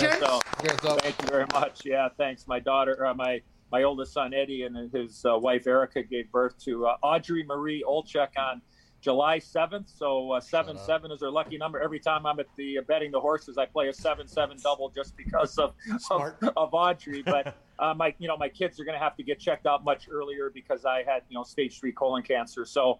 Uh, there's a lot there, uh, Pat and AJ, but um, like I said, if we can make people aware uh, hopefully we can keep them away from uh, you know the really bad stuff. So be proactive. Don't sit there and go, "Ah, "It's not going to happen to me," uh, because I'm a perfect example. That all of a sudden I woke up one day, uh, I couldn't go number two, flat out, and next thing you know, I'm having a six and a half hour surgery, removing a tumor, as I said, the size of my fist, and then telling me I had stage three colon cancer, and then six months of hell with the chemotherapy. Well, I want to let you know our show normally uh, ruins society. The fact that we're potentially helping it a little bit, we appreciate you for that. Do we? You know what I mean? I, I do appreciate that, Edzo. And way to kick ass, by the way. It's not easy. Uh, obviously, with Chuck Pagano here uh, and the Chuck Yeah. Strong and everything like that, we got a chance to really learn a lot more about the the battles that happen. And it is. Uh, congrats, man. Keep it going. Proud of you, Edzo. Hey, proud of you, Edzo. Way to keep it going. And we appreciate that message. Let's get back to hockey a little bit here. Yeah. Um, Mark Madden. Do you know Mark Yeah. Madden is? Yeah, sure. First thoughts whenever I say his name, just first. first Oh, but, but look at it. I mean, you're talking about a character. I mean, I knew Mark when I was playing in Pittsburgh, broadcasting in Pittsburgh, and then coaching in Pittsburgh. I think I liked him more when I was broadcasting and playing than I was when I coached because, you know, you know what happens. I mean, Mark's very opinionated, and you know what? I- he loves wrestling just like I do. So that's what we got. Yeah, that's probably the main tie there. I didn't know you were a wrestling fan. You're a wrestling fan? Uh, I mean, back in the day, oh yeah, I used to go all the time. If you look really, really close, I think it was WrestleMania. I think it was what was what was the year where you had Fralic in the fridge? Was that two? Was that WrestleMania two? Fralic in the fridge. Remember they were in the Royal Rumble. They had all the football players were in there, right? Wer- Weren't they? I mean, like the fridge was there and Fralic was there. So, anyways, it was in, in Chicago Two. where I live, and uh, we uh, we went to the old uh, Rosemont Horizon, now Allstate Arena, and uh, you know a few connections here or there. But if you look really, really close, uh, sitting second row was a, a very young, I think, 18 or 19 year old Eddie Olczyk sitting second row for second row for WrestleMania, which was pretty cool. What a stud! Uh, we will look for that. Uh, somebody on the internet will find that within the next hour or so. I can't wait for that. Um, I believe whenever you meet somebody who liked wrestling growing up, they get it a lot more. Like, for instance, in the sports world, a lot of shit talking, you know? If you grow up watching wrestling, you get like, okay, there has to be babyface, there has to be heel, there has to be characters in this thing, the, the same way you described Mark Madden. I, I feel like that tells a lot about somebody if they liked wrestling growing up. Hey, you know what? Can I? Can I? Do you remember? Do you remember a wrestler by the name of Ox Baker? Do you remember that name?